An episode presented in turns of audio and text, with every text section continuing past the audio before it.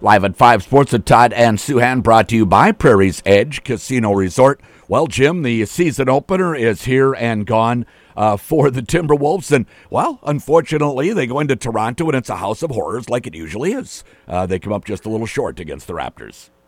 Yeah, they never win there. And uh, Toronto is athletic. They're well coached. They're aggressive. They run well. They run their break really well.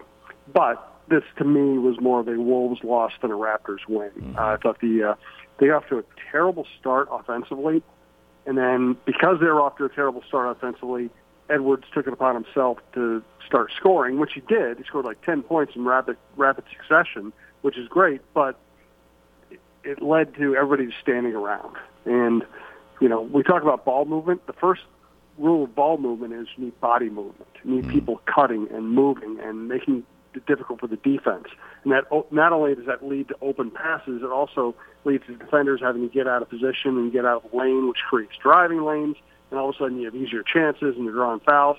It really is just a lot of standing around, holding the ball, and different people taking it upon themselves to shoot. And that's not the way Finch's offense is supposed to run. And it was disappointing to see, frankly, because they did it. They were so much better in the preseason. They ended last year strong. Listen, it's one game. No need to overreact. They lost one road game uh, but it wasn't much fun to watch because of the way they played. 27 shots to score 26 points for Edwards. That's yep. not very good efficiency. No, so he wasn't efficient. He took, I thought, a lot of bad shots. A lot of a lot of times when you take bad shots, you're out of position. Your teammates aren't really expecting you to take that shot, so you get beat down court. Even if you're trying to get back on defense, you're out of position. The other team can beat you down court. So I thought Edwards shooting uh, was bad because of shot selection. It was bad because of his inability to hit a higher percentage, and it was bad because it led to breakouts. Also, uh, one of the coolest things we saw in the World Cup was Anthony Edwards would take a half here, an entire game here, and just facilitate and just create for his teammates. And we didn't really see that yesterday. And I would like to see more of that because he, he does have talent around him. Yeah, he admitted that himself. He said, "I don't know what happened. I started yep. taking crazy shots, lost his mind a little bit. You know that they haven't won in Toronto. These guys, any of them, since they were like kids. Uh, they haven't even seen the Timberwolves do it. So he just got a little bit of that hero ball mentality in him, which we've kind of seen before. But he's a terrific player. Oh, he is, and and also he's starting a season where expectations for him are immense. You know, people. The question I get asked the most about the Timberwolves is is Anthony Edwards going to be one of the best players in the league? Is he have a chance to be the best player in the league? Well, he's a wonderful young player. Uh, he has a lot going for him, but you know he's still he's still really fairly he's a very young guy. Mm-hmm. You know he didn't play a lot of college basketball. He's still learning, and you know if, if losing the opener by playing ugly basketball sets this team's mind right and gets them back to playing right, you know it, then this won't be a big deal. We just can't see this continue. Yeah. Uh, what did I, I? I saw that Edwards is wearing number five now. I hadn't noticed that until last yeah. night. This is what? What's the deal with that? You know? uh, honestly, I have uh. forgotten to ask. um, I'll, I'll, find out. I'll find out and let you know. I don't know at the moment. Yeah, because he was number one, and now Kyle Anderson is wearing yep. number one. So uh, I'm kind of a numbers guy. I love to follow that stuff. So overall, yeah, out, oh, yeah outside of, outside of Edwards, uh, how did the guys play? What? How did Towns look to you? Uh, Towns is a great shooter who shot poorly, mm. and once again, I think that was because he was. It's kind of like Finch's offense is meant to flow, and instead of flowing, what we saw is okay. You're going to take a certain number of shots, and I'm going to take a certain number of shots. We're not going to really help each other. We're just going to shoot the ball. Mm. And so I thought Towns was taking flat-footed threes instead of you know when Towns gets to catch when he's open at the three-point line, he is a great shooter. Mm-hmm. When he takes it upon himself to take 26-footer because the offense isn't moving, he's not as good a shooter. So I thought it was the same as Edwards, basically. Mm-hmm. Um, and he also didn't draw fouls.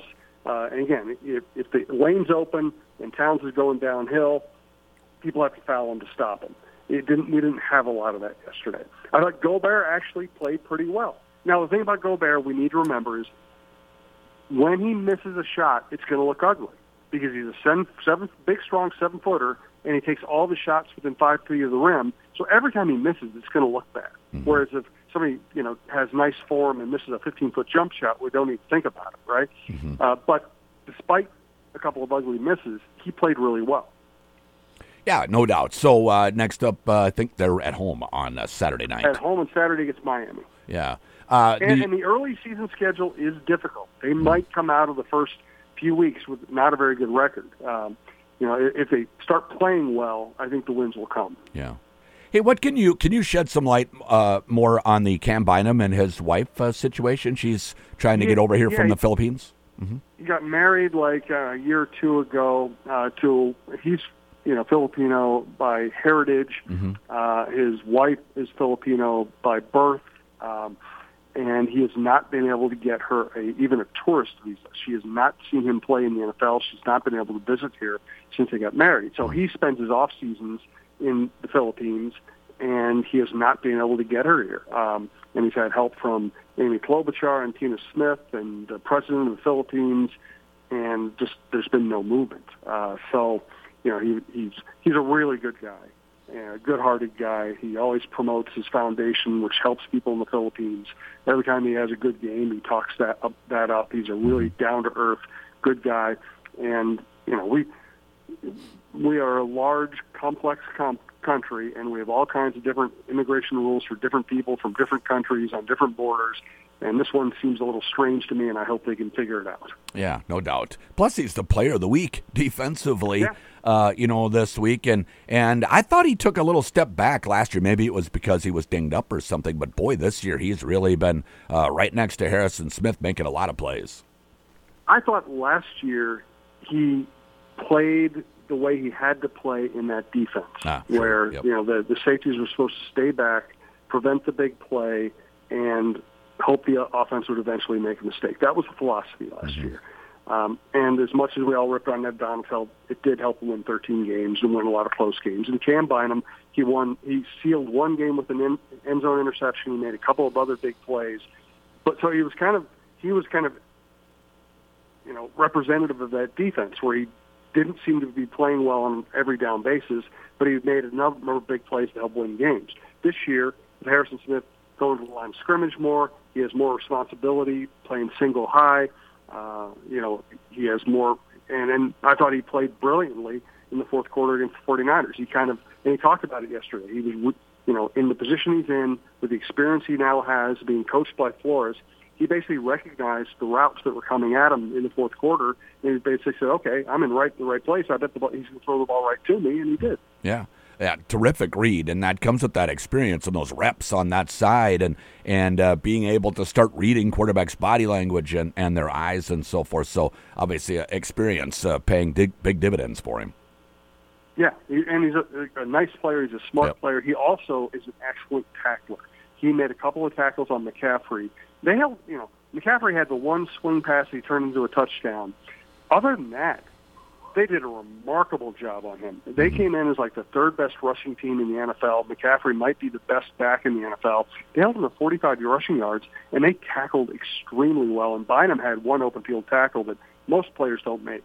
Games are won in the trenches, and they, they shut down McCaffrey on the defensive side of the ball, and they don't allow a sack on the offensive side of the ball. That's the best game those two lines have had all season. Uh, no doubt. And Danielle Hunter's playing at a very high level. They they won without Davenport, who's a big key for this defense, and they, in part because uh, I want them. I thought, and Bullard and Patrick Jones are starting to make more plays. Uh, Hunter's been great all year. Hicks is playing well. Smith and Bynum have found a way to help games. We still don't know how good the cornerbacks are. Mm-hmm. Mekhi Blackmon kind of disappeared last game. They're not getting a lot from Booth, so we don't know how. You know, the cornerbacks don't instill a lot of uh, it, a lot of confidence right now. But if the front seven plays well, it does help those cornerbacks survive. Jim, thanks so much. Thanks, Todd. Live at 5 Sports at Todd and Souhan, brought to you by Prairie's Edge Casino Resort.